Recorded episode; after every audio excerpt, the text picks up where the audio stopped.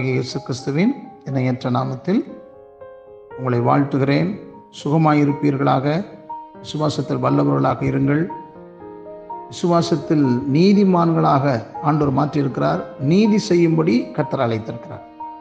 நாம் குடும்பத்தின் முக்கியத்துவத்தை குறித்து நாம் தியானித்து வருகிறோம். தேவனே குடும்ப அமைப்பின் நிறுவனர் என்பதை நாம் கவனித்து வருகிறோம். இறைவன் நிறுவிய இனிய இல்லறம் என்கிற தலைப்பிலே நாம் தியானித்து வருகிறோம். இன்றைக்கு நாம் தியானிக்க போகிறது குடும்பம் ஒரு உன்னத கண்டுபிடிப்பு. மனிதனின் வளமான நல்வாழ்விற்காக இவ்வுலகில் கண்டுபிடிக்கப்பட்ட அனைத்து கண்டுபிடிப்புகளிலுமே ஈடற்ற கண்டுபிடிப்பாக கருதப்படுவது எது தெரியுமா? குடும்ப அமைப்பு தான். இப்பேருண்மையை அகிலம் அனைத்திலும் உள்ள அனைத்து சமூக சிந்தனையாளர்கள் கூட ஏகமனதாக ஏற்றுக்கொண்டிருக்கிறார்கள். பத்தொன்பதாம் நூற்றாண்டை சேர்ந்த அமெரிக்க அரசியல்வாதியும் சொற்பொழிவாருமான ராபர்ட் இங்கர்ஷால் என்பவர் பிரசித்தி பெற்ற அவர் ஒரு நாத்திகவாதி. இறை நம்பிக்கையற்ற அவரும் இல்லறம் புனிதமானது தான் அப்படின்னு கூறுறார். மனித வாழ்க்கையின் மிக முக்கியமான பழக்கங்களில் மிக சிறந்ததும் புனிதமானதுமாக இருப்பது திருமண பந்தம் தான் இது சொன்னது யார் தெரியுமா? நாத்திகவாதியாகிய இங்கர்சார் எதனால் குடும்ப அமைப்பிற்கு இத்தனை சிறப்பு? ஏனென்றால் இந்த அமைப்பை மனிதன் கண்டுபிடிக்கவில்லை. இந்த கண்டுபிடிப்பிற்கு மூலக்கர்த்தாவாக திகழ்வது இறைவனே. இறைவனே குடும்ப அமைப்பின் நிறுவனர். திருமண உறவை மனிதன் பாபத்தில் வீழ்வதற்கு முன்பே தேவன் அதை நிறுவிவிட்டார் என்பதை நாம் முதலாவது உணர வேண்டும். இன்னைக்கு தியானிக்கப்படுகிற வசனம் ஏசைய அறுபத்தி நாலு எட்டு இப்பொழுதும் கர்த்தாவே நீர் எங்களுடைய பிதா நாங்கள் களிமண். நீர் எங்களை உருவாக்குகிறவர். நாங்கள் அனைவரும் உமது கரத்தின் கிரியைகள். ஆகையால் மானிட அந்த படைப்பு என்பது இறைவன் அதை ஏற்படுத்தியிருக்கிறார் என்பதை நாம் பார்க்கலாம். தமிழ் மக்கள் குடும்ப வாழ்க்கையை அறமாக கருதினார்கள். ஆகையால் தான் இல் வாழ்க்கையை தமிழில் இல்லறம் என்று அழைத்தார். இல்லறம் என்றால் என்னன்னு தெரியுமா? இல் என்றால் வீடு அறம் என்றால் நல்லொழுக்கம். அறத்திலெல்லாம் உயர்ந்த அறமாக இல்லறத்தை தமிழ் மக்கள் கருதியதால்தான் இல்லறம் அல்லது நல்லறம் அன்று என்று ஔவையார் கொன்றை வேந்தனில் எழுதி வச்சிருக்கார். இவர்கள் உலகுக்கு இப்படிதான் பறைசாற்றினார்.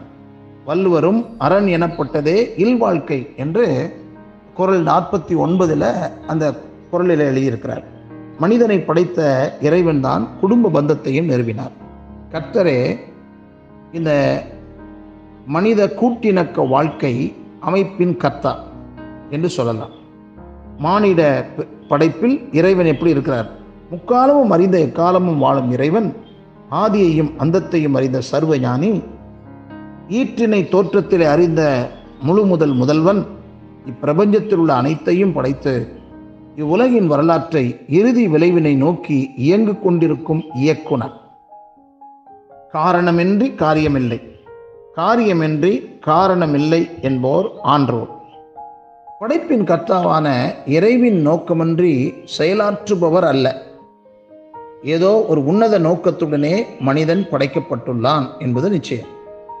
படைப்பின் நோக்கத்தை நம்மால் உய்த்துணர்தல் இயலாதெனினும் படைத்தவர் படைப்பின் காரணத்தை அறிவார். இக்கருத்தை தான் திருமறையில் உலகத் தோற்றம் முதல் தேவனுக்கு தம்முடைய கிரியைகளெல்லாம் தெரிந்திருக்கிறது என யாக்கோபு கூறு கூறுகிறார். நாம் நம்முடைய அன்னையின் கருவறையில் கருவாகி ஊனுருவாய் உருவாகி இவ்வுலகில் பிறப்பிக்கப்படும் முன்பே நம்மை படைத்த படைப்பின் கத்தர் நம்மை அறிந்திருக்கிறார். வேதாகமம் என்ன சொல்லுவது தெரியுமா? இருக்கிறவன் தோன்று முன்னரே பெயரிடப்பட்டிருக்கிறான். பிரசங்கி ஆறு பத்து. என் அவயவங்களில் ஒன்றாகிலும் இல்லாத போதே அவைகள் அனைத்தும் உருவேற்படும் நாட்களும் அந்த புத்தகத்தில் எழுதியிருக்கிறது என்றார் சங்கீதக்காரன். நூத்தி முப்பத்தொன்பது பதினாறு. எனவே நாம் இவ்வுலகில் பிறந்து வாழ்ந்து கொண்டிருப்பது எதிர்பாராது நிகழ்ந்துவிட்ட நிகழ்வல்ல. இப்பூ உலகில் மனுஷருக்கொண்டு அவதரிக்கும் ஒவ்வொரு உயிரும் இறைவனின் அனாதி தீர்மானத்தின் நிறைவேறுதலே ஆகும். மனித படைப்பு மனிதன் இறைவனின் கைவண்ணத்தால் களிமண்ணிலிருந்து உருவாக்கப்பட்டவன். மனிதன் தன்னை குறித்து தன்னை படைத்தவரிடம் கூறுவதாக ஏசையா எழுதி வைத்திருக்கிறதை நாம் பார்க்கலாம். இப்பொழுதும் கர்த்தாவே நீர் எங்களுடைய பிதா நாங்கள் களிமண். நீர் எங்களை உருவாக்குகிறவர் நாங்கள் அனைவரும் உமது கரத்தின் கிரியைகள். இதுதான் ஆரம்பத்திலே இந்த வசனத்தை வாசித்தோம். அனைத்தையும் படைத்த பரமன் உச்சக்கட்டமாக மனிதனை தன்னுடைய சிறப்பான தகுதியுடன் படைத்தார். இறைவன் எப்படி மனிதனை படைத்தார் தெரியுமா? தனது சாயலாக படைத்தார். ஏனைய தமது படைப்புகளை ஆளும் அதிகாரத்தையும் மனிதருக்கு அளித்தார். அதிகாரத்தை அளித்தார் என்றுதான் திருமறை போதிக்கிறது.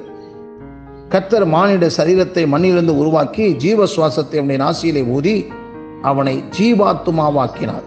ஆகையால் தான் மனிதர் படைப்புகளெல்லாம் தலை சிறந்த படைப்பாக இருக்கிறார். இறைவன் மனிதனை எப்படி படைத்திருக்கிறார் என்று இன்னும் தெளிவாக சங்கீதக்காரன் கூறுகிறான். சங்கீதம் எட்டாம் அதிகாரம் ஐந்திலிருந்து ஆறு வசனத்தை நீங்கள் வாசித்து பாருங்கள். நீர் அவனை தேவதூதரிலும் சற்று சிறியவனாக்கினேன் மகிமையாலும் கனத்தாலும் அவனை முடிசூட்டினேன் உம்முடைய கரத்தின் கிரியைகளை மேல் அவனுக்கு ஆளுகை தந்து சகலத்தையும் அவனுடைய பாதங்களுக்கு கீழ்ப்படுத்தினீர். இறைவன் படைத்த படைப்புகளில் மனிதன் அற்புதமான படைப்பு. மனிதன் மற்ற உயிரினங்களை விட மேம்பட்டவன் உயர்ந்தவன். மனிதன் இறைவனுடைய படைப்பின் மகுடம். மனிதன் இறை படைப்புகளிலே அதிக நுணுக்கமும் நுட்பமும் நிறைந்த அரும் படைப்பு என்பதை நீங்கள் உணர்ந்திருக்கிறீர்களா? ஆகையால் இதெல்லாம் நீங்கள் யோசித்து யோசித்து பாருங்கள். யோசித்து யோசித்து பாருங்கள். தேவன் எப்படி இந்த சரீரத்தை படைத்திருக்கிறார். அவர்களை ஆணும் பெண்ணுமாக படைத்திருக்கிறார். அவர் படைத்ததுக்கு ஒரு நோக்கம் இருக்கிறது. அந்த நோக்கத்தை நாம் உணர்ந்து செயலாற்ற வேண்டும். என்பதை சிந்தியுங்கள் செயலாற்றுங்கள். படைத்த தேவனுக்கு நன்றி சொல்லுங்கள். கர்த்தருடைய கிருபை உங்களை நடத்துவதாக. ஆமேன்.